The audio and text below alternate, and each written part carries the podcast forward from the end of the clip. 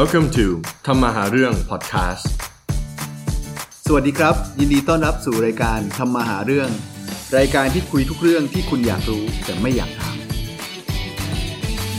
ครับสวัสดีครับ ยินดีต้อนรับเข้าสู่รายการทำมาหาเรื่องนะครับ ก็ episode นี้นะครับก็เป็น episode อีก episode หนึ่งที่เราทำร่วมกับหอการค้านะครับหัวข้อวันนี้นะครับก็เป็นหัวข้อที่ผมเชื่อว่าหลาย ๆ คนน่าจะมีความสนใจเป็นพิเศษนะครับ เพราะว่าเป็นหัวข้อที่เรียกว่าได้ว่าร้อนแรงแล้วก็ ถือว่าเป็นอยู่ในเทรนด์การตลาดในปัจจุบันเลยนะครับ ก็คือกัญชาหรือกัญชงนะครับ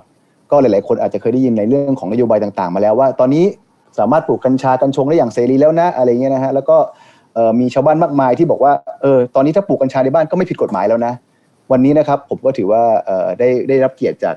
สาธารณสุขจังหวัดขอนแก่นนะครับที่เป็นคนดูแลเรื่องนี้โดยตรงนะครับเขาก็จะมาให้ข้อมูลกับเรานะครับ ว่าวันนี้จริง ๆ แล้วกัญชากัญชงจริง ๆ แล้วสาระสำคัญคือ แตกต่างกันยังไงนะครับ แล้วก็มีประโยชน์มีโทษอย่างไรนะครับ แล้วก็คำบอกที่บอกว่า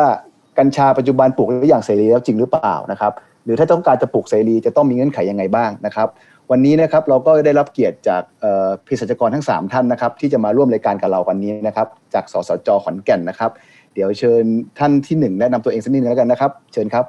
สวัสดีครับท่านผู้ฟังครับผมเภสัชกรสุโรธแพงมาครับจากกลุ่มงานคุ้มครองผู้บริโภคและเภสัชสาธารณสุขสำนักงานสาธารณสุขจังหวัดขอนแก่นครับ เชิญท่านที่สองเลยครับ สวัสดีค่ะเภสัชกรหญิงอังสุรัตน์อิมละไมค่ะ จากกลุ่มงานคุ้มครองผู้บริโภคสำนักงานสาธารณสุขจังหวัดขอนแก่นค่ะ ครับผมเป็นกรเชิดชัยอริยานิชิตกุลครับ จากสาธารณสุขจังหวัดขอนแก่นครับ ครับขอบคุณพี่ๆสามคนมากนะครับ วันนี้ที่สละเวลามาร่วมรายการกับเรานะครับ ก็มาเริ่มกันเลยดีกว่าครับ จริง ๆ คือพี่หลาย ๆ คนเนี่ยอาจจะเอ่อรู้จักกัญชากัญชงอยู่แล้วนะครับ แต่ว่า ยังมีความงงๆอยู่ว่าไอ้คำว่ากัญชากัญชงจริง ๆ แล้วเนี่ยมันเหมือนกันหรือต่างกันอย่างไรครับพี่ช่วยขยายความตรงนี้สักนิดหนึ่งได้ไหมครับได้ครับเอ่อสำหรับเรื่องแรกก็คงจะพูดถึงพืชสองชนิดนี้ก่อนนะครับผมขออนุญาตเท้าความไปสักนิดหนึ่งในเรื่องของการใช้ประโยชน์จากพืชสัตว์หรือแร่ธาตุเนี่ยในทางการแพทย์แผนไทยเนี่ยนะครับ เราถือว่าพวกนี้เป็นเป็นเภสัชวัตถุเภสัชวัตถุที่ออกฤทธิ์ต่อจิตและประสาทจริง ๆ ในทางการแพทย์ของไทยเราแต่ดั้งเดิมแต่โบราณโบราณเนี่ยเราก็ใช้ประโยชน์ มานานแล้วนะครับ เพียงแต่ว่าในปี 2522 เนี่ยเราก็ออกพระราชบัญญัติยาเสพติดให้โทษเพื่อมาคุมพืชและสัตว์หรือและพืชสัตว์และธาตุหรือว่าเภสัชวัตถุกลุ่มเนี้ยที่ออกฤทธิ์ต่อระบบจิตประสาทที่ทำให้เสพติดได้เนี่ยให้กลายเป็นยาเสพติด หลักๆ ที่เราจะรู้จักดีก็คือฟินนะครับ ก็จะมีฟินนะครับ มีกัญชา มีกระท่อม มีเห็ดขี้วัวขี้ควายฮะ เห็ดขี้วัวขี้ควายนี่คนอีสานจะรู้จักดีเลยนะครับ ที่เวลาสมัยก่อนอยู่ตามบ้านนอกวัวเขาจะวัวควายเขาเดินไปตามหมู่บ้านแล้วขี้ทิ้งไว้เนี่ยนะฮะตามข้างถนน มันก็จะเกิดดอกเห็ดสีดำๆค้ำๆขึ้นมา ตรงนั้น ถ้าเกิด คนที่อยู่ในวงการนี้จะรู้เลยว่าเวลาเอามาเสพหรือเอามารับประทานหรืออะไรมันทำให้เกิดอาการเมาเคลิ้มฝันกฎหมายฉบับนี้แหละนะครับ ก็เลยมาควบคุมสิ่งเหล่านี้ ซึ่งในทางยาไทยเนี่ยเราเรียกว่าเภสัชวัตถุนะครับ ทีนี้วันนี้ผมจะขออนุญาตโฟกัสลงมาเฉพาะสิ่งที่รายการเรานำเสนอก็คือกัญชากับกัญชง กัญชากับกัญชงเนี่ยนะครับ กัญชาเป็นภาษาไทย แต่ถ้าเกิดเราพูดถึงภาษาภาษาอังกฤษที่เป็นภาษาอังกฤษ common name ที่ฝรั่งทั่วๆไปเขาเรียกเนี่ยนะฮะ ถ้าเกิดเราเรียกทั้งต้นเนี่ยเราก็จะเรียกว่า cannabis อันนั้นคือเรียกทั้งต้นนะฮะคือทั้งต้นรวมๆเนี่ยเรียกว่า cannabis แต่ถ้าเกิดเด็ดเฉพาะช่อดอกออกมาเนี่ยนะครับอยู่ในกลุ่มที่เอาไปใช้ประโยชน์หลัก ๆ ก็นอกจากจะใช้ประโยชน์ทางยา แล้วก็เอาไปใช้ในเรื่องของการเสพติดเคลิ้มฝันเนี่ยเอาเฉพาะช่อดอกก็อาจจะเรียกมาริฮวน่าหรืออาจจะเรียกตามคุณสมบัติหรือคุณภาพของพืชพวกนี้อาจจะเป็นแบงบ้างอะไรต่างๆ บ้างนะครับ ทีนี้ในส่วนหนึ่งส่วนที่ไม่มีสารเสพติดหรือไม่ได้เสพติดส่วนใหญ่จะเน้นเรื่องเส้นใยเนี่ยนะครับเอามากองไว้เนี่ยเราจะเรียกส่วนนั้นฝรั่งจะเรียกว่าเฮมนะครับแต่ทั้งหมดทั้ง 3 ส่วนนั้นล้วนมาจากพืชที่ในทางอนุกรมวิธานหรือว่านักพฤกษศาสตร์เนี่ยให้ชื่อ botanical name หรือว่าชื่อวิทยาศาสตร์ เพียงชื่อเดียวนะครับ ซึ่งตรงนี้จะทำความเข้าใจกับท่านผู้ฟังนิดนึงบางทีท่านผู้ฟังฟังแล้วอาจจะงงว่าเฮ้ยตัวสกุลเขากับตัวชื่อสปีชีส์เขาเนี่ย บางคนเรียกว่า Cannabis sativa บ้างที่เป็นต้นใหญ่ๆ ถ้าเตี้ยลงมาหน่อยก็เรียกว่า Cannabis indica บ้าง หรือว่าถ้าเตี้ยๆ เล็กๆกลับมาเรียก Cannabis ruderalis บ้าง แต่นั่นคือลักษณะของเด่นของพืชชนิดนี้ที่ทำให้นักพืชศาสตร์เข้าใจผิดนะครับ เข้าใจผิดหมายความว่าดูสิ่งที่เห็นด้วยตา ซึ่งเราเรียกว่า phenotype เนี่ยมันทำให้เราไปแยกพืชออกเป็น 3 ชนิด แต่แท้จริงแล้วพืชเหล่านี้นะครับเป็นพืชชนิดเดียวกันเพราะฉะนั้น ชื่อที่คนที่ตั้งครั้งแรกนะครับ โดย Linnaeus เนี่ยนะฮะ Linnaeus เนี่ยเป็น professor ชาวสวีเดนที่เป็น botanist เป็นบิดาแห่งนักอนุกรมวิธานซึ่งอยู่ร่วมๆสมัยกรุงศรีอยุธยาราวๆ400 ปีที่แล้วเนี่ย ท่านตั้งชื่อว่า cannabis sativa ชื่ออื่นๆ indica กับ ruderalis ตั้งมาทีหลังเนี่ยนะครับ ในทางอนุกรมวิธานเขาเรียกว่าชื่อพ้อง เพราะฉะนั้นตรงนี้ชื่อพฤกษศาสตร์ของกัญชามีชื่อเดียวก็คือ cannabis sativa เพราะฉะนั้นกัญชากับกัญชงเป็นพืชชนิดเดียวกันแต่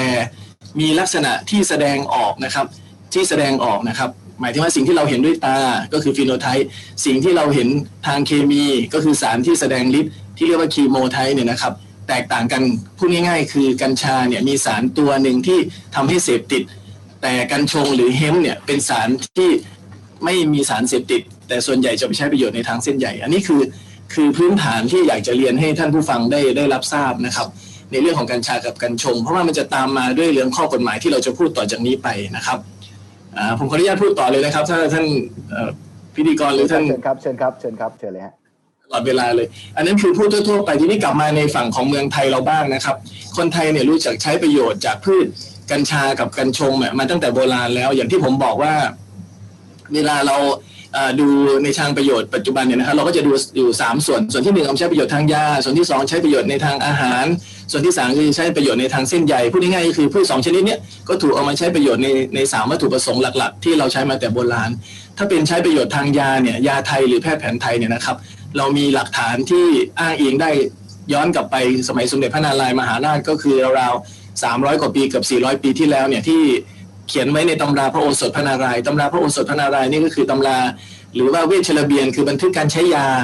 กับพระนารายณ์นะครับ คือพระนารายณ์ท่านใช้ยาอะไรเนี่ยเขาจะบันทึกไว้มี 34 ขนาน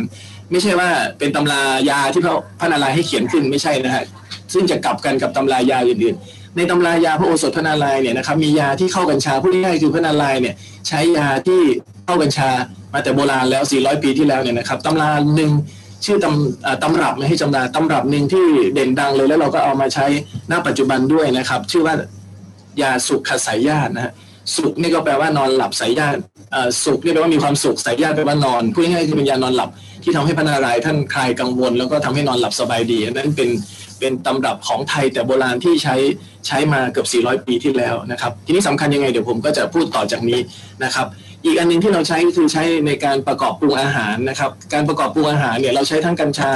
ส่วนใหญ่ก็จะใช้กัญชาเป็นหลัก แล้วก็จะใช้ในเรื่องของการต้มลงไปในความร้อนก็จะให้สารสำคัญส่วนหนึ่งนะครับ ออกมาจากใบจากช่อดอก ซึ่งก็จะออกไม่มากเท่ากับการใช้น้ำมันสกัด ซึ่งซึ่งตัวนี้เนี่ยข้อดีของมันคือจะทำให้อาหารมีรสชาติดี คนที่อายุ 40-50 ปีขึ้นไปเนี่ยจะคุ้นเคยนะฮะแต่เด็กรุ่นใหม่ที่อายุต่ำกว่า 40 ปีลงมาจะไม่ค่อย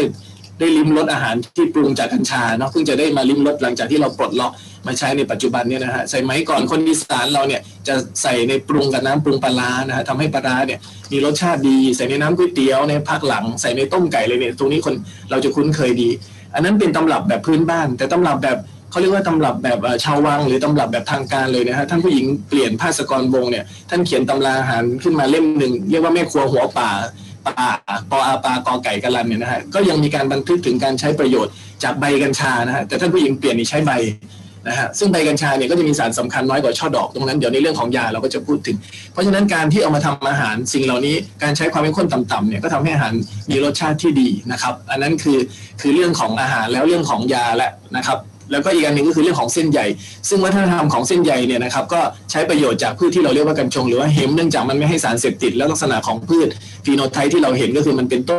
นสูงเล็กเรียวยาวทำให้เส้นใยยายาวเอ่อเวลาเราลอกเส้นใยมาใช้ประโยชน์มันก็ยาวเหมือนต้นปอกระสาปอกระเจ้านะครับ ซึ่งตรงนั้นเราคุ้นเคยเราเอามาทอกระสอบ อันนั้นเป็นเรื่องของการใช้ประโยชน์กัญชา ทีนี้มาถึงเฉพาะเรื่องของยาอย่างเดียวนะครับ หลังจากที่เราเห็นว่า พรพรบยาเสพติดให้โทษ 2522 เนี่ยห้ามการใช้ประโยชน์จากพืชเสพติดพวกนี้ไปทำให้เสียโอกาสที่จะใช้ประโยชน์จากพืชกัญชานะครับ ในการทางการแพทย์นะครับกระทรวงสาธารณสุขเองเลยทำการปลดล็อกนะครับทำการปลดล็อกหมายความว่ากัญชาเนี่ยปลดล็อกให้นำมาใช้ประโยชน์ในทางการแพทย์เท่านั้นนะครับ ในทางการแพทย์เท่านั้น เพราะฉะนั้นใน 5 ปีนี้ผู้ที่จะปลูกหรือใช้ประโยชน์จากกัญชาที่เป็นส่วนของยาเสพติดแรกๆก็คือทั้งต้น แต่ตอนหลังก็จะเหลือแต่ช่อดอกนะครับ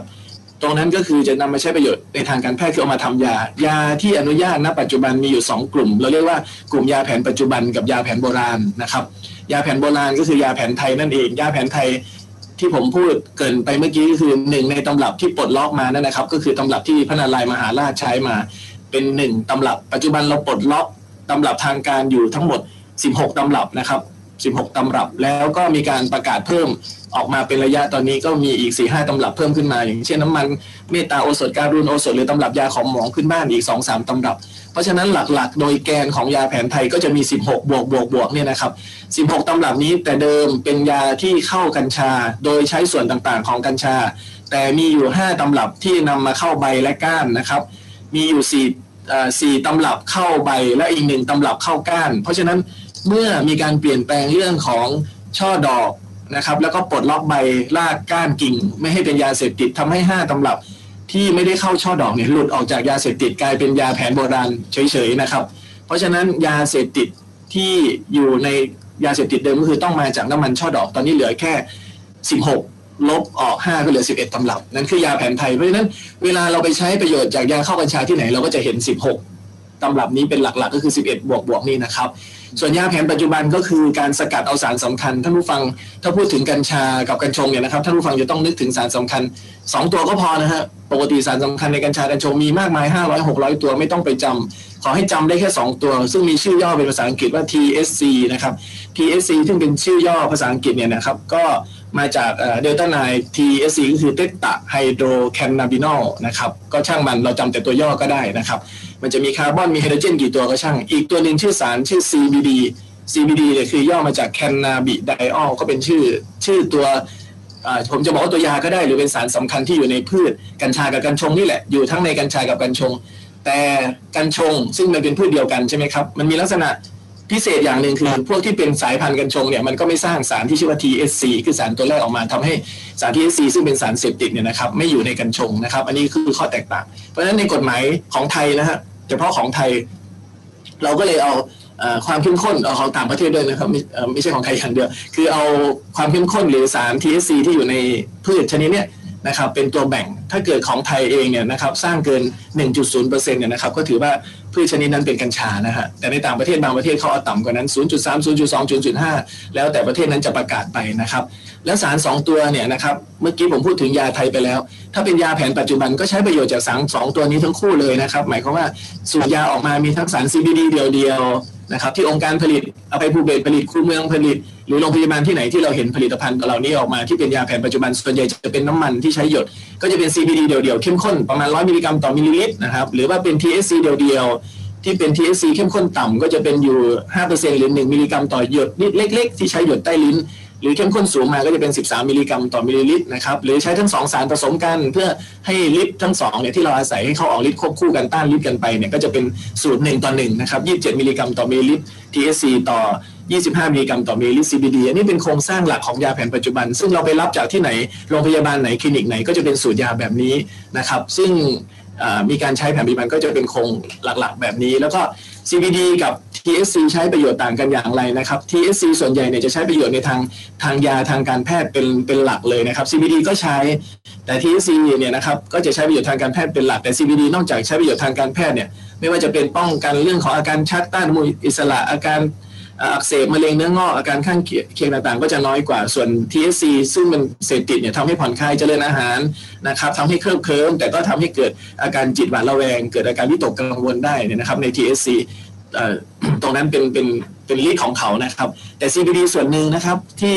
เกิดประโยชน์ก็คือ CBD เนี่ยใช้ในเรื่องของผลิตภัณฑ์สุขภาพนะครับในต่างประเทศเราจะเห็นว่าอย่างของอังกฤษเองนะครับที่เป็นผลิตภัณฑ์สุขภาพที่ร้อนจะออกมาเนี่ยส่วนใหญ่จะผสม CBD หรือ CBD เนี่ยใช้ประโยชน์ในพวกเครื่องสำอางเนื่องจากว่าเขาต้านอนุมูลอิสระได้นะครับช่วยประทินผิวช่วยให้เกิดความงามได้เพราะนั้นตลาดที่เป็นเครื่องสำอางหรือ functional food ส่วนหนึ่ง CBD เนี่ยจะกว้างกว่า พอกว้างกว่าเสร็จ CBD เราก็จะพบว่ามันผลิตใน พืชที่เราเมืองไทยเราเรียกว่ากัญชงหรือว่าเฮมตรงนี้จะตามมาซึ่งข้อกฎหมายเดี๋ยวเภสัชกรหญิงอังสุรัตจะพูดนะครับว่าเราสามารถปลูกกัญชงหรือเฮมเนี่ยได้ตั้งแต่ 29 มกราเป็นต้นมาแล้ว แต่วันนี้ผมขออนุญาตเกินให้ฟังเพื่อเห็นข้อแตกต่างของพืช 2 ชนิดนี้ ซึ่งจริง ๆ แล้วเขาคือพืชเดียวกันนะครับ รียบเทียบง่ายๆ ก็คือเหมือนกล้วยนะครับนักพืชศาสตร์ก็มองว่ากล้วยน่ะโดยชื่อวิทยาศาสตร์เขาคือชื่อเดียวกันก็คือมูซาซาเปียนตุมแต่ว่าเราจะรู้ดีว่ากล้วยเนี่ยมันมีกล้วยหอมกล้วยน้ำว้ากล้วยไข่กล้วยหน้ากล้วยอะไรเยอะแยะนะครับแต่มันไม่สามารถแยกว่ากล้วยแบบนั้นกับกล้วยแบบนี้คนละชื่อวิทยาศาสตร์เพราะว่ากล้วยกับมะพร้าวอย่างนี้มันแยกได้กัญชาก็เหมือนกันนะครับเพราะฉะนั้นกัญชากับกัญชง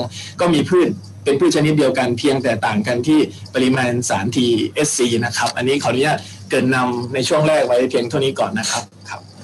ครับได้ความรู้เยอะเลยครับพี่ก็จริง ๆ ผมสรุปเอ่อคำพูดของพี่สุโรจน์นิดนึงก็คือว่าจริง ๆ แล้วเนี่ยตัวกัญชากัญชงเองจริงก็เป็นพืชที่มีมาจากสายพันธุ์เดียวกันเนาะแล้วก็จริง ๆ เนี่ยไม่ได้ไม่ได้เป็นพืชใหม่ เป็นพืชที่มีมานานแล้ว แล้วก็มีการกำหนดใช้ตั้งแต่โบราณแล้ว แต่เนื่องจากว่าในสารสารสารสารบางอย่างในตัวกัญชาเองเนี่ยมันมีโทษ ที่เป็นเชิงยาเสพติดทำให้เรามีกฎหมายถูกไหมฮะที่ป้องกันไม่ให้คนเอาพืชเหล่านี้ไปปลูกเพิ่มเติมขยายเพิ่มเติมไป แต่ด้วยกฎหมายปัจจุบันเนี่ยเราเห็นว่าตัวกัญชงกัญชาเนี่ยมีประโยชน์มากขึ้น แล้วก็เราอาจจะเรียกว่าแทนที่จะปิดทุกอย่างเลย เราก็อาจจะเปิดเปิดบางส่วน ให้สามารถเอามาปลูกได้โดยที่ไม่ผิดกฎหมายแล้วตอนนี้ถูกไหมฮะพี่ถูกต้องครับถูกต้องครับ แล้วก็เอ่อเข้าใจว่าตอนนี้คือถ้าเราอยากจะแยกระหว่างกัญชงกัญชาเนี่ยดูง่ายๆเลยคือดูดูจากสาร THC เป็นหลัก ถ้าครับสาร THC มากกว่า 0.1%ก็คือเรียกว่าเป็นการกัญชา ถ้าน้อยกว่า 0.1%ก็คือกัญชงหนึ่งจุดอ๋อศูนย์ครับ1%อ๋อ1.0นะครับไม่ใช่ 0.1นะอ่า1.0นะครับ1%ก็คือเป็นถ้าน้อยกว่าก็คือเป็นกัญชง ถ้ามากกว่าก็คือเป็นกัญชาถูกไหมฮะซึ่งตัวนี้มันจะใช่ครับ ซึ่งตัวนี้มันจะตามมาตรงข้อกฎหมายนิดนึงหมายความว่าอยู่ๆคุณปลูกคุณขอปลูกกัญชง ซึ่งคุณมั่นใจว่าเมล็ดพันธุ์ที่เราปลูกเนี่ยนะครับ THC มันน้อยกว่า 1%แต่ในเวลาเราเราตรวจวัดเราจะวัดที่ เอ่อ0.3เนาะ0.2น้อยกว่า1%แต่เวลาปลูกไปมันเกิดแสงความร้อนได้เนี่ยครับมันสร้างสารเกินนะครับก็มันก็คือกัญชาต้องตัดต้องตัดทำลายทิ้งตามกฎหมายเนี่ยครับมันก็จะมีข้อกฎหมายซึ่งเป็นปลีกย่อยแบบนั้นอยู่ เพราะว่ามันเป็นพืชเดียวกันครับ แล้วเมื่อกี้เห็นทางพี่สุสุโรจน์บอกว่าตั้งแต่วันที่29มกรามานี้เราก็สามารถปลูกกัญชงได้แล้วถูกต้องไหมฮะ มันมีครับเงื่อนไขอะไรยังไงบ้างครับพี่ เดี๋ยวเดี๋ยว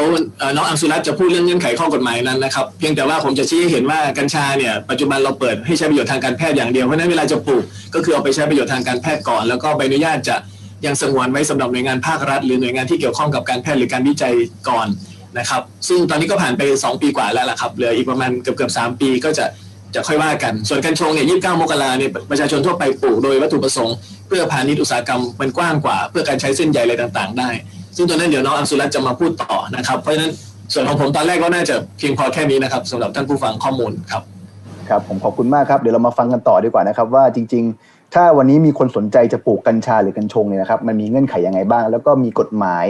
ตัวบทอะไรบ้างที่เกี่ยวข้องนะครับ แล้วต้องทำยังไง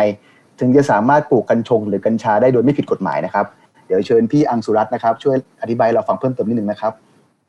สวัสดีค่ะ ก็สำหรับในส่วนของกัญชาและกัญชงนะคะ ก็จะ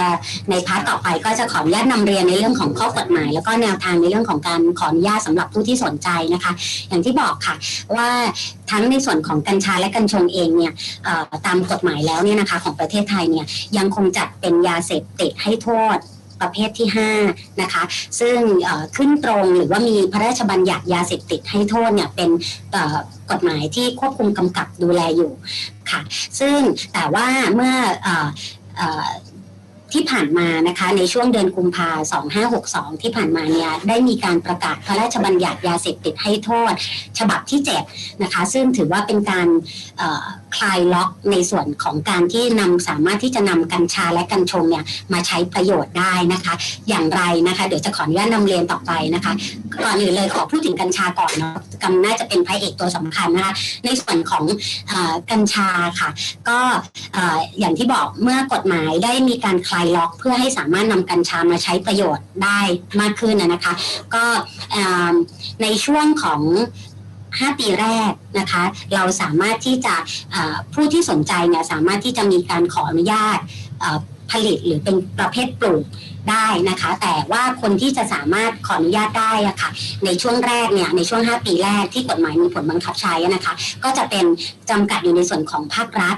นะคะ แล้วก็ในส่วนของกลุ่มที่จะเป็นกลุ่มใหญ่ก็คือกลุ่มเกษตรกรที่สนใจเนี่ยจะต้องมีการรวมกลุ่มกันเป็นวิสาหกิจชุมชนก่อนนะคะ หลังจากนั้นจะต้องมีการมาทำ MOU นะคะ หรือทำข้อตกลงร่วมกันกับภาครัฐ ถึงจะสามารถมีเป็นคุณสมบัติที่จะสามารถขออนุญาต ปลูกได้นะคะ ในส่วนของกัญชานะคะ แต่ว่าในส่วนของกัญชงจะต่างกันค่ะ ในส่วนของคุณสมบัติของผู้ที่จะขออนุญาตกัญชงเนี่ยจะเปิดกว้างมากกว่านะคะ เพราะว่าในส่วนของกัญชงเนี่ยการนำมาใช้ประโยชน์เนี่ยมันจะมากกว่าทางการแพทย์ หรือว่าทางการรักษาเนาะมันจะเอาไปใช้ในส่วนของเป็นพืชเศรษฐกิจ นะคะ เอาไปทำเส้นใยเอาไปทำในเรื่องของผลิตภัณฑ์เครื่องสำอางหรือว่าเป็นผลิตภัณฑ์อาหารเสริมได้นะคะ ในส่วนของกัญชงตรงนี้ก็เลยถือว่าเป็นพืชเศรษฐกิจ เพราะฉะนั้นเนี่ยก็มีกฎหมายที่เกี่ยวข้องกับกัญชงนะคะที่เป็นกฎกระทรวงในเรื่องของการอนุญาตที่ที่ทางพี่เภสัชสุโรธได้นำเรียนไปแล้วว่ามีผลบังคับใช้ตั้งแต่วันที่ 29 มกราคม 2564 มา ก็เลยทำให้บุคคลที่สามารถที่จะขออนุญาตในส่วนของกัญชงได้นะคะ ก็จะเปิดกว้างเป็นทั้งบุคคลทั่วไปจะรวมกันเป็นนิติบุคคล หรือจะเป็นกลุ่มบุคคลธรรมดา หรือจะเป็นกลุ่มวิสาหกิจก็สามารถที่จะเป็นบุคคลที่มีคุณสมบัติในการขออนุญาตได้ ซึ่งจะเห็นได้ว่าจะมีข้อแตกต่างกันในเรื่องของคุณสมบัติของผู้ที่จะขออนุญาตนะคะ และก็ในส่วนของวัตถุประสงค์ในการขออนุญาตของกัญชาและกัญชงก็จะแตกต่างกันก็นั่นก็คือในส่วนของวัตถุประสงค์ของกัญชานะคะที่จะขออนุญาตปลูกได้เนี่ยในช่วง 5 ปีแรกเนี่ยมันก็จะเป็นเน้นไปในเรื่องของอการนำไปใช้ประโยชน์ทางการแพทย์ในการรักษาผู้ป่วยหรือเป็นในเรื่องของการนำไปศึกษาวิจัยเท่านั้นนะคะ แต่ในส่วนของกัญชงอย่างที่บอกนะคะ ก็จะสามารถเอาไปปลูกเพื่อเอเชิงพาณิชย์ได้นะคะก็ก็จะมีความแตกต่างกันระหว่างกัญชงกับกัญชาตรงนี้ค่ะ แต่ทั้งสองทั้งสองทั้งกัญชาและกัญชง ผู้ประสงค์ที่จะปลูกยังต้องมาขออนุญาตภายใต้กฎหมายพรบยาเสพติดให้โทษอยู่ นะคะ โดยในเรื่องของการขออนุญาตนะคะ จริงๆแล้วถ้าสำหรับผู้ที่สนใจเนาะพูดง่ายๆ อาจจะต้องมีการประเมินตนเองก่อนใน 3 ส่วนด้วยกันนะคะ ก็คือในส่วนที่ 1 ต้นทาง แน่นอนค่ะในเรื่องของต้นทางก็คือแหล่งเมล็ดพันธุ์นะคะ ไม่ว่าจะเป็นเมล็ดพันธุ์กัญชาหรือกัญชงนะคะ ก็จะต้องมีแหล่งเมล็ดพันธุ์ที่มาจากแหล่งที่ถูกต้องตามกฎหมายนะคะถ้าอย่างเช่นในส่วนของอาจจะเป็นลักษณะของเมล็ดพันธุ์นำเข้านะคะ หรือว่าจะเป็นเมล็ดพันธุ์ที่ได้มาจากผู้ที่ได้รับอนุญาตปลูกอยู่แล้วอะไรอย่างเงี้ยนะคะ ก็คือโฟกัสไปว่าในส่วนของต้นทางเนี่ยเรามีความพร้อมหรือเปล่า ในส่วนของกลางทางนะคะ ในส่วนของกลางทางเนี่ยก็คือในเรื่องของประมาณเรื่องของสถานที่นะคะ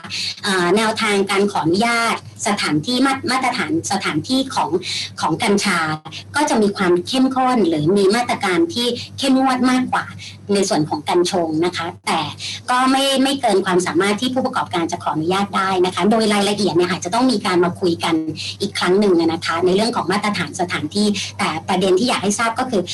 สถานที่เนี่ยมีเกณฑ์มาตรฐานที่แตกต่างกันกัญชาจะจะเข้มงวดกว่า เพราะว่าในส่วนของปริมาณ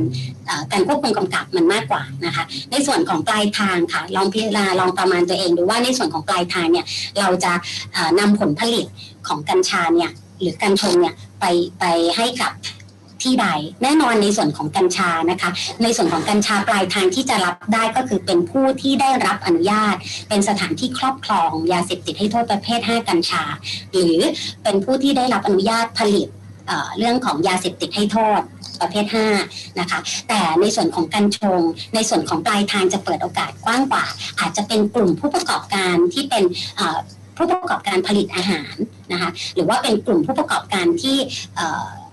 ผลิตเครื่องสำอาง หรือเป็นกลุ่มผู้ประกอบการผลิตผลิตภัณฑ์สมุนไพรก็สามารถที่จะเป็นปลายทางให้กับในส่วนของกัญชงได้ อันนี้คือยกตัวอย่างนะคะค่ะ ก็ในส่วนของเรื่องของข้อกฎหมายนะคะ ก็คงเราก็แนวทางการขออนุญาตคร่าวๆก็น่าจะมีเท่านี้นะคะ ไม่ทราบว่ามีมีประเด็นสอบถามเพิ่มเติมไหมคะ จริงๆก็ผมสรุปที่พี่อังสุรัตน์เล่าให้ฟังนิดนึงกันนะครับ ก็คือว่าปัจจุบันเนี่ยกัญชาเนี่ยกับกัญชงเนี่ยถึงแม้ว่าจะบอกว่าเราเริ่มเปิดอนุญาตให้เสรีแต่ก็ยังต้องขออนุญาตทั้งคู่ถูกต้องไหมฮะต้องค่ะแล้วก็ในส่วนของกัญชาเนี่ยคนที่จะมีสิทธิ์ปลูกตอนนี้ในช่วง 5 ปีแรกเนี่ยก็คือเฉพาะภาครัฐกับกับกลุ่มวิสาหกิจที่เป็นเกษตรกรถูกต้องไหมครับ ใช่ค่ะตัวอย่าง ถ้าถ้าถ้าเกิดไม่ใช่ภาครัฐนะคะ อาจจะเป็นภาคการศึกษาที่เป็นภาคเอกชนสถาสถาบันอุดมศึกษาที่เป็นภาคเอกชน ก็ต้องมา MOU งานภาครัฐเช่นกันค่ะสมมติถ้าเป็นกลุ่มเกษตรกรทั่วไปเนาะกลุ่มเกษตรกรก็ต้องมีการรวมกลุ่มกันเป็นกลุ่มวิสาหกิจชุมชนนะคะ โดยการไป ยื่นจดเป็นกลุ่มวิสาหกิจชุมชนที่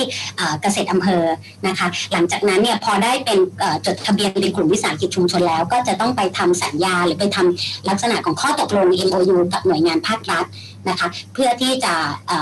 มีการมาการมาขออนุญาตปลูกกัญชาร่วมกัน นะคะ โดยเป็นผู้รับอนุญาตร่วมกันระหว่างภาครัฐ และกลุ่มวิสาหกิจชุมชน นั่นหมายความว่ากลุ่มวิสาหกิจชุมชนเดี่ยว ยังยังไม่สามารถขออนุญาตเองได้ จะต้องมีในส่วนของภาครัฐเข้ามาร่วมด้วย ในส่วนของกัญชาในช่วงช่วงแรกของกฎหมายนี้ค่ะ แล้วจริงๆ MOU กับภาครัฐตอนนี้ปัจจุบันเนี่ยทำทำยากง่ายขนาดไหนฮะแล้วก็มีมีมีองค์กรไหนบ้างปัจจุบันที่ที่เขาเรียกว่าเปิดให้ให้กลุ่มวิสาหกิจมา MOU กับภาครัฐนะครับ ตอนนี้ จริงๆ ตรงนี้เปิดกว้างนะคะ ในส่วนของภาครัฐเนี่ยก็อาจจะมีข้อกำหนดในเรื่องของภาครัฐที่ที่มีมีความเกี่ยวข้องกับในส่วนของทางการแพทย์ หรือการศึกษาวิจัยยกตัวอย่างนะคะเปลี่ยนของขอนแก่นเราเนี่ยภาครัฐนะคะก็อาจจะเป็นในในส่วนของมหาลัย มหาวิทยาลัยขอนแก่นหรือว่าอาจจะเป็นโรงพยาบาล นะนะคะหรือเป็นรอพอโรงพยาบาลส่งเสริมสุขภาพตำบลค่ะก็ก็ถือว่าเป็นหน่วยงานภาครัฐที่มีส่วนเกี่ยวข้องกับการนำกัญชาไปใช้ประโยชน์ทางด้านการแพทย์หรือการรักษาผู้ป่วยค่ะ ก็สามารถจะเป็นภาครัฐหลักที่จะมา MOU ร่วมกับกลุ่มวิสาหกิจชุมชนได้เช่นกันค่ะ ซึ่งในส่วนของขอนแก่นเองนะคะ จริงๆสดๆร้อนๆเราเพิ่งไปตรวจกันมาเอ่อเรามีเรามีกลุ่มวิสาหกิจชุมชนอยู่ 4 กลุ่มนะคะ ในส่วนของขอนแก่นที่มีการ MOU กับหน่วยงานภาครัฐ หรือโรงพยาบาลส่งเสริมสุขสุดยอดสี่กลุ่มตอนนี้ได้รับอนุญาตไปแล้ว ได้รับอนุญาตแล้วเนี่ยในส่วนของขอนแก่นเราหนึ่งแห่งนะคะ ก็คือในส่วนของเอ่อโรงโรงพยาบาลส่งเสริมสุขภาพตำบล บ้านลานอำเภอบ้านไผ่นะคะร่วมกับวิสาหกิจชุมชนในพื้นที่นะคะแล้วก็ที่สองเนี่ยอยู่ระหว่างเอ่อ process การการขออนุญาตนะคะก็ตรวจสถานที่กันไปเมื่อสักครู่นี้เองนะคะ ก็เป็นในอำเภอเมืองเราค่ะ ก็เป็นกลุ่มวิสาหกิจชุมชน ร่วมกับเอ่อรรรพสตหนองหนองบัวดีหมีนะคะก็ก็เป็นกลุ่มที่สองและอีกสองกลุ่มก็ยังอยู่ใน on process เรื่องของการตรวจสอบของออยค่ะค่ะขออนุญาต พิ่มเพิ่มอีกนิดนึงนะคะ ในส่วนของข้อกฎหมายในเรื่องของการขออนุญาตนะคะ ทั้งสองส่วนเนี่ยผู้มีอำนาจในการอนุญาตทั้งกัญชาและกัญชงนะคะ ผู้มีอำนาจในการอนุญาตเนี่ยจะยังคงอยู่ที่ส่วนกลางก็คือในส่วนของออยแต่ข้อกำหนดแล้วก็แนวทางขั้นตอนในการยื่น เอกสารคำขอเนี่ยจะมีความแตกต่างกันนิดนึง ในส่วนของกัญชานะคะ กัญชาเนี่ยผู้ที่มีความประสงค์นะคะ ที่จะยื่นขออนุญาตเนี่ยสามารถไปยื่นเอกสารได้ที่ที่ออยเลยนะคะ แต่ในส่วนของสำนักงานสาธารณสุขจังหวัดของขอนแก่นของเราเนี่ยจะอำนวยความสะดวกในการช่วยในการตรวจสอบเอกสารเบื้องต้น ให้คำแนะนำที่เกี่ยวข้องกับการขออนุญาตหรือการเตรียมสถานที่ต่างๆ ให้ในเบื้องต้น แต่ในการยื่นขออนุญาตเนี่ยสามารถยื่นโดยตรงได้ที่ออยเลย หลังจากนั้นทางออยก็จะประสานกลับมาทางพื้นที่ให้ลงตรวจสถานที่ แล้วก็ขับผ่านคณะกรรมการจังหวัด แล้วก็ส่งผลกลับไปที่ส่วนกลาง แล้วก็เพื่อการเพื่อเข้าคณะกรรมการยาเสพติดนะคะ แล้วก็รันในเรื่องของขั้นตอนการอนุญาตอันนี้คือในส่วนของกัญชา แต่ต่างกันกับกัญชงค่ะกัญชงเนี่ยเปิดโอกาสให้กับประชาชนโดยทั่วไปได้ได้มากขึ้นนะนะคะรวมทั้งในเรื่องของขั้นตอนการอนุญาต แนวทางการการยื่นขออนุญาตก็จะง่ายขึ้นด้วย ก็คือสามารถยื่นได้ที่สำนักงานสาธารณสุขจังหวัดขอนแก่นได้เลยนะคะ ก็สามารถที่จะยื่นเอกสารเตรียมเอกสาร แล้วก็ตรวจสอบสถานที่ แต่ที่เหมือนกันก็คือจะต้องมีการผ่านคณะกรรมการระดับจังหวัดนะคะเพื่อที่จะส่งเรื่องให้กับทางออยเข้าคณะกรรมการยาเสพติด แล้วก็พิจารณาเป็นใบอนุญาตออกมาค่ะโอเค ก็แสดงว่าถ้าเกิดเป็นกัญชงนี่สามารถไปขออนุญาตที่สสจได้เลยเนาะแต่ถ้าเป็นกัญชาก็ต้องยังยังต้องขอที่ออยส่วนกลางอยู่ถูกต้องนะฮะในการยื่นเอกสารค่ะใช่ค่ะถูกต้องเอ๊ะแล้วระยะเวลาในการขออนุญาตใช้เวลานานไหมฮะสมมติว่าเราจะขอปลูกกัญชงหรือกัญชาก็ตามเนี่ยฮะอ่า จริงๆต้องต้องบอกว่ามันอยู่ที่ส่วนหนึ่งมันอยู่ที่ความพร้อมของผู้ประกอบการด้วยนะคะ ว่ามีการเตรียมเอกสารเนี่ยได้ได้สมบูรณ์มากน้อยแค่ไหน แล้วก็ในส่วนของสถานที่เองเนี่ยเป็นไปตามเงื่อนไขของข้อกำหนดกฎหมาย ด้วยหรือเปล่าเพราะถ้าเกิดเตรียมมันเป็นไปตามเกณฑ์เงื่อนไขเนี่ยจริง ๆ ก็จะใช้ระยะเวลาไม่นานนะคะ ในส่วนของกัญชงเนี่ยเขากำหนดไว้ที่ไม่เกิน 120 วันอ๋อก็ไม่นานก็ประมาณสักสามสี่สิบสองประมาณสี่เดือนไม่เกินนี้ถูกต้องไหมฮะ นี่ต่นี้จริง ๆ ก็ถ้าเราพร้อมเนี่ยมันก็จะเร็วกว่านี้ด้วยค่ะ ทีนี้อีกคำถามหนึ่งที่ที่หลาย ๆ คนที่กำลังจะทำเรื่องของกัญชงหรือกัญชาอาจจะมีคำถามขึ้นมาก็คือว่า เอ๊ะถ้าเราปลูกแล้วเราจะขายใครฮะ อย่างเช่นกัญชงหรือกัญชงหรือกัญชาเองเนี่ยเราจะไปหาลูกค้าจากไหน แล้วก็ปัจจุบันราคาเป็นยังไงบ้างอะไรเงี้ยแล้วก็มีอีกคำถามหนึ่งก็คือว่าจริง ๆ เนี่ยเวลาเราทำอาหารเนี่ยไอ้ตัวใบกัญชงกับใบกัญชาเนี่ยมันคือเราใช้ใบใบอะไรในการทำอาหารนะหรือว่าทั้งสองใบใช้ได้เหมือนกัน เดี๋ยวเราจะมีทางท่านผู้ทรงผู้เชี่ยวชาญทางด้านนี้นะคะ มาให้ข้อมูลในด้านนี้เลยค่ะ ทางท่านท่านรองนายแพทย์สาธารณสุขจังหวัดนะคะที่สัชกรเชิดชัยสักครู่หนึ่งนะคะได้ครับสวัสดีครับเอาประเด็นไหนครับขายให้ใครเหรอที่ว่าขายให้ใครครับ ราคายังไงแล้วก็ปลูกแล้วเอ่อในเรื่องของตัวใบกัญชงใบกัญชาจริงๆเนี่ยคือมันเป็นใบเดียวกันไหมเวลาทำประกอบอาหารเนี่ยเอ่อที่เขาบอกว่าตอนนี้เขามีการซื้อขายในราคากิโลนึงเป็นหมื่นๆเนี่ยจริงๆมันใช่ไหมอะไรอย่างเงี้ยฮะเอากิโลก่อนไหม กิโลเนี่ยมีแวลี่มากนะครับ ตั้งแต่หนึ่งพันถึงหนึ่งหมื่นอันนี้คือใบสดนะครับ ใบสดกันใช่ไหมฮะครับ อันนี้คือข้อมูลเมื่อเดือนมีนาเนาะแต่ณวันนี้ว่าเท่าไหร่ แต่ใบแห้งนี่สามพันครับนะครับสำหรับการขายเนาะก็คือขายให้ใคร ถ้าสถานที่แห่งนั้นได้รับการขออนุญาตปลูกที่ถูกต้องนะครับ ส่วนของพืช ผมผมนิยามคำว่าส่วนของพืชก่อนนะครับ ว่าคือใบกิ่งก้านลำต้นรากพวกเนี้ยก็คือส่วนของพืชที่ที่ว่าเนี้ยเป็นส่วนที่ไม่ใช่ยาเสพติดนะครับที่น้องทั้งสองคนอธิบายไปแล้วเนาะเพราะฉะนั้นส่วนของพืชจากสถานที่ปลูกที่ได้รับอนุญาตถูกต้อง ก็สามารถขายให้ใครก็ได้ครับเนาะแต่เขาจะคนขายจะต้องลงในระบบของออยว่า ผลิตนี้ขายให้ใครจำนวนเท่าไหร่ อ่า คราวนี้คนซื้อไป ถ้าคนซื้อไปในส่วนที่เป็นร้านอาหารปรุง อาหารจานเดียวหรือว่าเป็นคุพวกเครื่องดื่มพวกกาแฟอะไรทั้งหลายแล้วเนี่ยเอ่อในส่วนนี้เองเนี่ย ไม่ได้ต้องออยไม่ได้มีหน้าที่ในการดูแลนะครับออยจะมีหน้าที่ในการดูแลสำหรับผลิตภัณฑ์ที่ฝากขายอะพูดง่ายที่ต้องมีเลขทะเบียนออยนะครับ ยกตัวอย่างเช่นใบชา ใบกัญชาเนาะที่ขายตามห้างพวกเนี้ยอันนี้ต้องต้องมาขอกับออยนะครับ แต่ต้องเรียนว่าอาหารเหล่านี้เนี่ยที่อยู่ในบรรจุ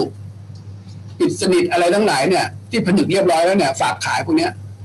ตอนนี้กฎหมายยังไม่ได้อนุญาตให้ให้ให้ผลิตนะครับเนาะเขากำลังแก้กฎหมายอยู่นะครับ ส่วนพวกเครื่องสำอางก็ยังแก้กฎหมายอยู่นะครับ พวกยาพวกสมุนไพรเนี่ยกำลังจะแก้กฎหมายอยู่เพื่อให้เอาส่วนของพืชเนี่ยไปใช้เป็นส่วนประกอบของยาอาหารเครื่องสำอางทั้งหลายเนาะอันนี้อยู่ระหว่างการแก้ไขกฎหมายอยู่นะครับ โอเคไหมครับ ขายให้ใครครับผมแสดงว่าปัจจุบันนี้ถ้าสมมุติว่าเราเราปลูกออกมาแล้วได้ผลิตภัณฑ์ออกมาปัจจุบันก็ยังไม่สามารถเอาไปขายให้กับ ผู้ที่ต้องการที่จะเอาไปใช้ทางพาณิชย์ไม่ว่าจะเป็นเรื่องของเครื่องสำอาง หรือว่าไม่ว่าจะเป็นเรื่องของเอ่อทำอาหารนี่ยังทำไม่ได้ถูกไหมครับเพราะกฎหมายตอนนี้ยังไม่เอื้อมหน่วย ยังไม่ได้มีการแก้จนเสร็จสิ้นถูกต้องไหมครับ ไม่ได้เข้าใจไหมได้ไหมนะฮะผมสมมติว่าผมได้รับอนุญาตปลูกถูกต้องเนาะครับผมจะพี่ซึ่งมีใบอนุญาตผลิตเครื่องสำอางเนี่ยขายได้นะครับ แต่พี่ยังไม่ทำไม่ได้ เพราะกฎหมายยังเข้าใจอยู่ใช่ไหมเข้าใจฮะอ๋อ แปลว่าขายได้แต่ว่าคนเอาผลิตเอาไปผลิตยังไม่ได้ เพราะว่ากฎหมายยังไม่อำนวยให้ให้ให้ให้ใช้สารในกัญชงหรือกัญชาเป็นส่วนประกอบของเครื่องสำอางหรืออาหารถูกต้องไหมครับ ใช่ครับต้องรอกฎหมายตัวลูกมันมันแก้กฎหมายให้สามารถเพิ่มได้ก่อนนะครับเอ๊ะแล้วอย่างนี้ชาที่เราเห็นเป็นชากัญชาที่วางขายตามตามอ่าหลาย ๆ ที่ที่เราเห็นนี่ก็คือ อันนี้คือยังไม่ถูกต้องใช่ไหมฮะเห็นผมเห็นเดี๋ยวนี้มันมีพวกชากัญชา หรือว่าอาหารที่เป็นพวกที่เป็นส่วนผสมของกัญชาที่เขาเริ่มออกมาในตลาดปัจจุบันเนี่ยอันนี้พวกนี้คือยังไม่ถูกต้องใช่ไหมฮะ เป็นกล่องที่ฟังฝากขายตามร้านเหรอใช่ครับใช่ฮะมันสำเร็จรูปใช่ไหมสำเร็จรูปครับผมผิดครับ มันยังไม่อนุญาตกำลังอยู่ระหว่างแก้ไข ให้เอาส่วนของพืชกัญชาเนี่ย เอาไปใส่นะครับ ตอนนี้กำลังแก้ไขกันอยู่ครับ แต่ถ้าเป็นร้านถ้าเป็นร้านกาแฟเนาะกี้ที่ขายหน้าร้านพวกเนี้ยเนี่ยนะครับ ก็อย่างที่บอกว่ากฎหมายออยไม่ได้ไม่ได้กล้าไปถึงตรงนั้น นะครับ การขายหน้าร้านผสมเครื่องดื่มหรือเป็นเอ่อกะเพราใส่กัญชานะครับไข่เจียวใส่กัญชาพวกเนี้ยอันนี้กฎหมายของออยไม่ได้ก้าวล่วงไปถึงตรงนั้นนะครับอำนาจไม่ถึงเนาะแต่ต้องบอกก่อนว่าถ้าจะร้านค้าเหล่านั้นเนี่ย ถ้าจะใช้กัญชาจริง ๆ เนี่ย อย่าใช้ดอกนะครับ อย่าใช้ช่อดอก ในการ ไปปรุงอาหาร เพราะว่าช่อดอกเนี่ยมีสารเมาเยอะกว่าใบเยอะมากครับนะครับ อย่างเช่นคุกกี้ เมาแน่ เพราะว่าพวกสารเมาเนี่ยมันสามารถละลายในน้ำมันได้เนาะเพราะนั้นเนี่ยพวกคุกกี้ทั้งหลายมันมีมันมีน้ำมันอยู่แล้วเพราะนั้นเนี่ยมันจะสกัดพวกพวกสารเมาออกมาเยอะเพราะนั้นเนี่ยโอกาสที่จะไม่เกิดเมาหรือเคลิ้มหรือแล้วแต่เนี่ย มันจะมีเยอะกว่าเนาะเพราะฉะนั้นเนี่ยต้องเรียนบอกก่อนเลยว่าตัวอาหารที่ปรุงสำเร็จหรือเครื่องดื่มทั้งหลายเนี่ย ไม่ควรใช้ช่อดอกครับครับเอ๊ะแล้วปัจจุบันกฎหมายตัวที่บอกว่าจะสามารถเอาผลิตภัณฑ์ต่อเนื่องจากกัญชาไปแปรรูปได้เนี่ย คือมันจะออกมันจะถูกแก้ไขเสร็จสิ้นประมาณเมื่อไหร่ฮะกำลังทยอยแก้อยู่ครับกำลังปรับเนาะเพราะฉะนั้นเนี่ยต้องต้องรออยู่ครับ เพราะว่าเขา เขาผ่านหลาย step ผ่านกรรมการผ่าน ต้องคุยกับจังหวัดด้วยอะไรพวกนี้เยอะอยู่ครับกำลังอยู่ใน on process อยู่ครับ ครับผมมาอีกคำถามหนึ่งครับที่คิดว่าหลาย ๆ คนสนใจก็คือว่าเอ่อมีคนเล่าให้ฟังว่าเดี๋ยวนี้ทางรัฐบาลเนี่ยสามารถอนุญาตให้ชาวบ้านเนี่ยสามารถปลูกกัญชาได้บ้านละไม่เกินหกต้น เรื่องนี้เป็นข้อที่จริงมากน้อยขนาดไหนฮะปลูกปลูกได้ครับ แต่ต้องตามเงื่อนไขของบริษัทอังสุรัตน์ที่ว่าเนาะ ต้องแยกก่อนนะครับ กัญชากับกัญชง ครับ ในข้อกฎหมาย ถ้ากัญชาเนี่ยนะ คนที่สามารถขอยื่นขออนุญาตได้ก็คือรัฐะเท่านั้น อืม รัฐะเท่านั้นที่ว่านี่มีสองเงื่อนไขนะครับ ที่จะขอหนึ่งเพื่อทางการแพทย์ หรือเพื่อการวิจัยเท่านั้นเองนะครับ แต่ถ้าคณะกรรมคมสมมติว่ากระทรวงคมนาคมจะไปยื่นขอกัญชาปลูกได้ไหมก็ถือว่ารัฐะไหมรัฐะ แต่เขาไม่มีหน้าที่ในเรื่องของการการการแพทย์หรือวิจัยพวกเนี้ยอืมนะครับ เพราะฉะนั้นเนี่ย เรื่องของกัญชาต้องอยู่ภายใต้เงื่อนไขวัตถุประสงค์สองข้อนี้นะ เพราะฉะนั้นเนี่ย ส่วนกัญชงมันเปิดกว้างกว่าเนาะก็มีหกเงื่อนไขหกวัตถุประสงค์นะครับ เพราะฉะนั้นเนี่ยถ้าพี่เป็นประชาชนอยากปลูกกัญชาปลูกได้ไหมปลูกได้ครับ แต่ต้องอยู่ภายใต้ คนขออนุญาตเป็นรัฐะ MOU กับรัฐะ แล้วพี่เองต้องมีกลุ่มตามกฎหมายวิสาหกิจชุมชนวิสาหกิจเพื่อสังคมหรือสหกรณ์การเกษตร เพื่อมา MOU กับรัฐะภายใต้วัตถุประสงค์สองข้อเท่านั้นเองครับ อันนี้คือเรื่องของกัญชาเนาะโอเคไหมนี่ไงว่าอยากอยากจะปลูกปลูกเองเนี่ยไม่ได้เลยต้องต้องไปขออนุญาตเหมือนเดิมถูกไหมฮะแล้วก็ต้องมีการ MOU กับรัฐภาครัฐอยู่ดี ถึงแม้ว่าจะปลูกแค่หกต้นก็ตามถูกต้องไหมครับก็คือยาเสพติดครับครับแล้วถ้าเป็นกัญชงถ้าเป็นกัญได้เลย กัญชงปลูกได้เลยครับ เอกชนก็ได้ ประชาชนก็ได้ จะรวมวิสาหกิจก็ได้รัฐก็ได้ เพราะวัตถุประสงค์มันมีตั้งหกข้อ ทั้งเรื่องของภายใต้ภารกิจของหน่วยงานของรัฐานั้น หรือการแพทย์หรือพาณิชย์เส้นใยนะครับ วิจัยหรือผลิตเมล็ดพันธุ์รับรองเพราะฉะนั้นหกวัตถุประสงค์นี้ก็คือส่วนภายใต้ของกัญชงครับ ที่น้องเรียนแล้วว่าเอ่อมันไม่ใช่แค่ต้องการเป็นยาอย่างเดียวเนาะตัวเมล็ดของกัญชงเนี่ย ก็ถือว่าเป็นเขาเรียกว่าอะไรอะ super seed ครับ ก็คือมันมีสารสารธาตุอาหารเยอะมากนะครับ โดยเฉพาะเรื่องของโอเมก้า 6 โอเมก้า 3 นะครับ เรื่องของไขมันที่จำเป็นต่อร่างกายนะครับ เพราะฉะนั้น พวกนี้เนี่ยมันมันเป็น fatty acid เนาะก็คือไขมันเนี่ยเพราะฉะนั้นมันจะบำรุงผิวพอบำรุงผิวเสร็จปุ๊บก็สามารถเอาไปใช้ใน cosmetic เรื่องของการผิวทำสบู่ทำโลชั่นทำอะไรสารพัดได้เลยนะครับเนาะนอกจากเส้นใยแล้วเนาะเส้นใยตรงนั้นเนี่ยก็ยังมีประโยชน์เรื่องของพวกบางคนก็มาทำ fiberglass แทน fiberglass ได้เนาะเรื่องของเกราะกันกระสุนก็มีนะครับ เพราะฉะนั้นเนี่ยค่อนข้างเยอะเรื่องของประโยชน์ของกัญชงนะครับครับผมมาถึงคำถามสุดท้ายครับ ก็คือเรื่องของการสนับสนุนจากภาครัฐครับ ปัจจุบันถ้าสมมติว่ามีคนสนใจจะปลูกกัญชาหรือกัญชงเนี่ยไม่แน่ใจว่าภาครัฐเองเนี่ยมีเขาเรียกว่ามีนโยบายในการสนับสนุนให้ประชาชนแบบเข้ามาปลูกในเรื่องของกัญชงกัญชามากน้อยขนาดไหนครับ แล้วก็มีเรื่องของการสนับสนุนด้วยมาตรการยังไงบ้างครับถ้าบอกภายใต้เนี่ยต้องบอกภายใต้ของกระทรวงสาธารณสุขก่อนนะครับหนึ่ง ผมพูดในภายใต้เฉพาะกระทรวงสาธารณสุขนะอันที่สองเงื่อนไขที่จะพูดก็คือภายใต้ เรื่องที่ไม่ใช่สันทนาการนะครับวันนั้นไม่เกี่ยวนะครับแต่สันทนาการไม่ไม่พูดเวทีนี้เนาะครับเพราะฉะนั้นเรื่องที่พูดบอกว่ากระทรวงสาธารณสุข support เต็มที่ครับเนาะภายใต้กฎหมายที่ให้ไว้เนาะ ก็ที่เราเรียนไปแล้วว่ามีเงื่อนไขอะไรบ้าง เพราะฉะนั้นเนี่ย ถามว่ามันยุ่งยากไหมมัน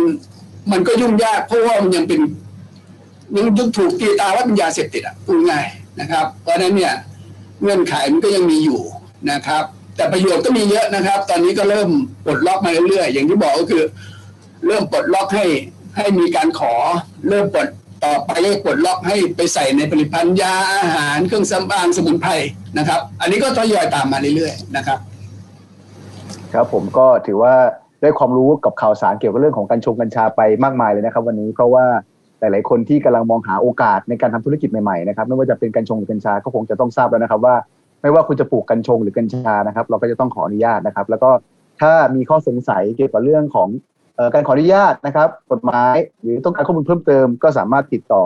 ผ่านทางสาธารณสุขจังหวัดขอนแก่นได้ก่อนนะครับ แล้วก็ถ้ามีอะไรที่ต้องการที่จะให้ทางสาธารณสุขแนะนำเพิ่มเติมก็สามารถเข้าไปติดต่อได้เลยนะครับ วันนี้นะครับผมก็ขอขอบคุณเอ่อท่านผู้ร่วมรายการทั้งสามท่านมากนะครับ ก็คือ